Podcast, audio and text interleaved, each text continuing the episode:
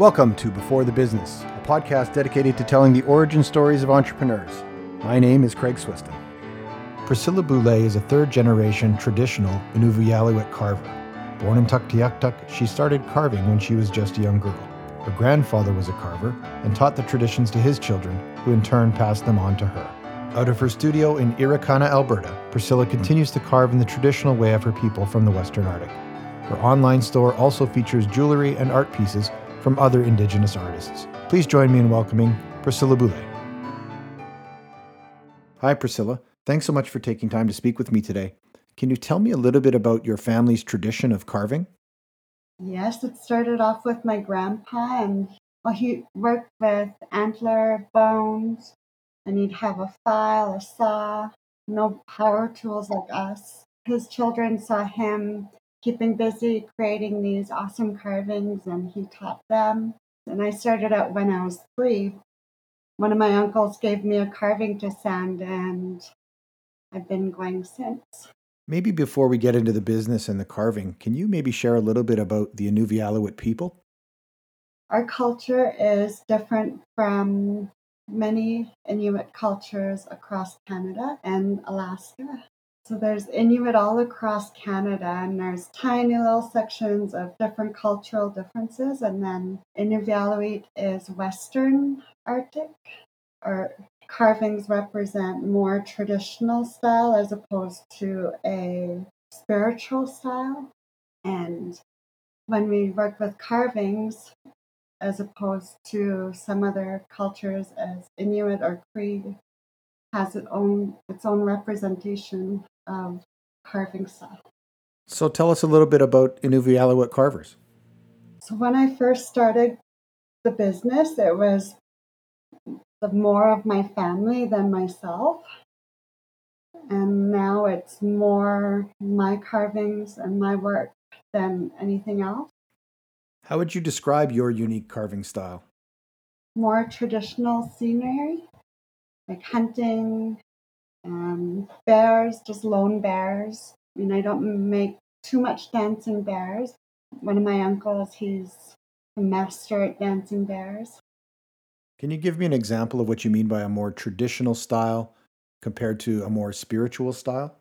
I think it's easier for me to do just a scenery of a bear and hunting a seal as opposed to a more spiritual one because I haven't grew, grew up with seeing spiritual carvings. It was more the scenery of it. My grandpa had carvings of birds flying away and owls and if I wanted to try put a dancing bear in, I don't know how I'd integrate it into the traditional style carving. How are you passing down the family carving tradition? Family tradition that I aim to show my daughters is that we had this life one time and we had to go hunt for food. We had to go pick up berries. We had to go harvest everything ourselves. There was no store to go to to show my daughters that our life was once like that is to create these artworks and show them teach them how to carve this is just bringing tiny little roots back into them and keeping it there. That way they t- learn it and know it, and then maybe hopefully one day they can teach it. It seems like storytelling is an important part of your work. Can you give me an example of some of the stories that you're trying to tell through your art?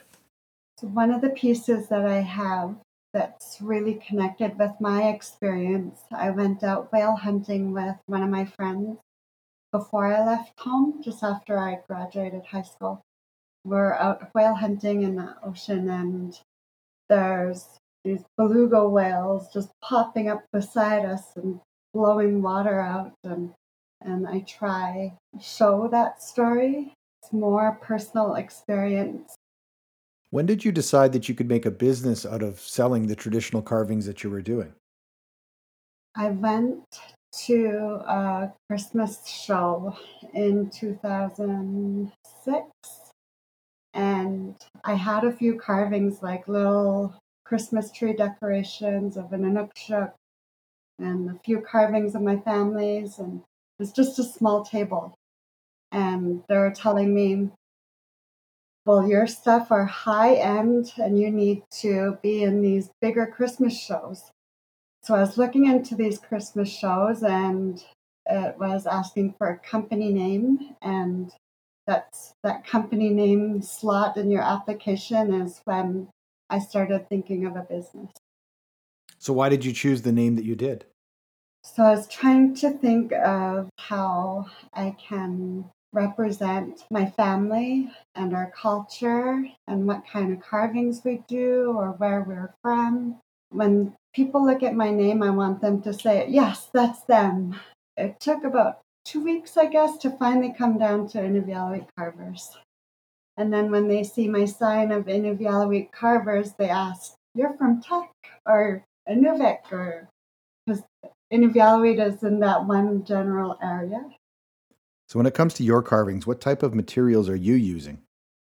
I carve with white alabaster, chlorite, soapstone, and with my jewelry, I work with muskox horn, antler, baleen, walrus ivory, and I just started exploring mammoth ivory. And where do you source your materials from? From friends and family across the north. So the walrus ivories I got from Iqaluit. Muskox horn I got it from Holman. Antler, my one of my uncles, he got it from our homeland. Baleen I was getting from outside of Iqaluit. And baleen, that comes from the whale, correct? Yes, but baleen is a filter plate that they have instead of teeth. It's a black fiberish material that's stiff. So, what process do you go through as an artist once you've received a piece of material and have it on your workbench? So, when I have a piece of soapstone on my table, I try look at the cut and see if I see anything that pops out of it. I grab a pencil and try drawing it. And if that doesn't work, and then I see a crack, then I use that crack to try work with the stone as opposed to cutting right across it. And for jewelry, when I took the muskox horn, I cut it in half and then look at inside the material and I saw an angel wing and that really popped out into and it was beautiful. Just worked with it the baleen, I had it cut across and then it had its own natural shape like a, a wave in it that has its own beautiful natural style to itself. So you're using materials that are indigenous to your culture. What what type of pieces are you actually creating then? I have jewelry made with muskox horn and baleen and ivory. I have carvings I make ulu earrings. They're traditional Inuit woman knife. Can you elaborate? Tell me a little bit more about ulu.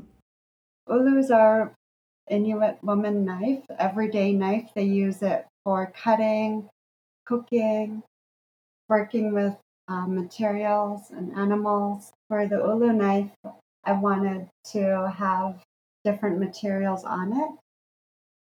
And I started coloring the materials, dyeing them, make them so beautiful. I know it will depend on what you're working on, but can you give us a sense as to how long it takes to create each piece?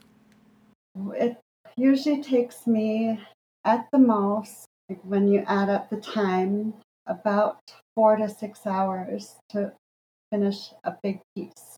So, walk me through the steps that you take when you're working on a piece from beginning to end. When I first got my muskox horn, I had to separate it.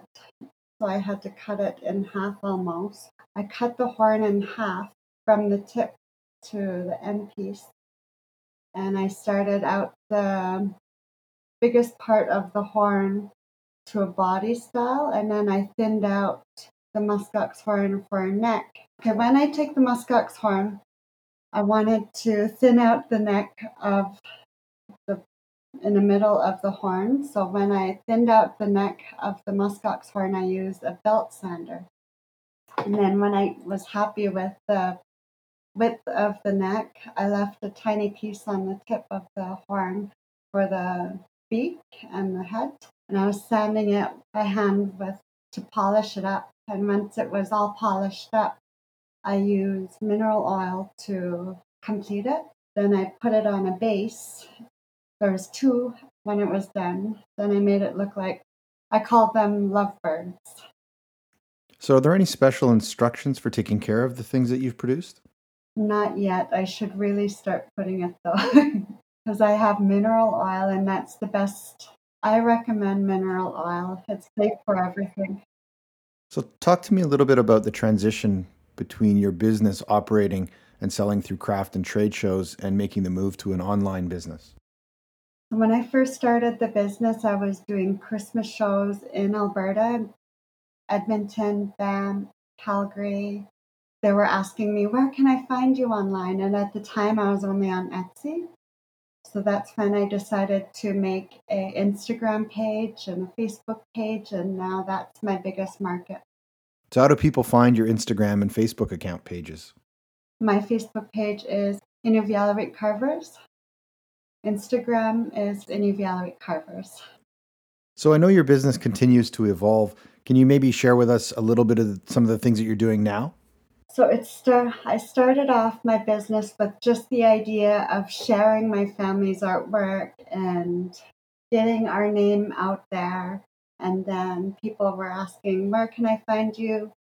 Where can we buy your artwork? And then that led to bringing my website on. And then people were asking, well, how can I create my own carving? Do you do classes?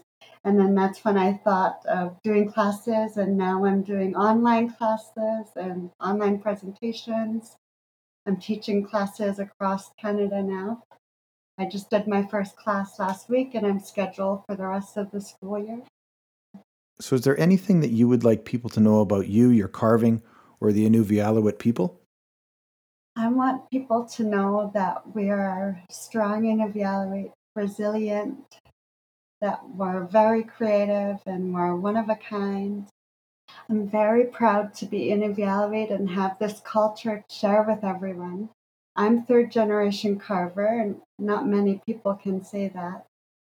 And I'm teaching my daughters, so they're going to be able to say that they're fourth, and that makes me very proud that our tradition and our knowledge and our spiritual connection to our culture, where we live thousands of miles away from.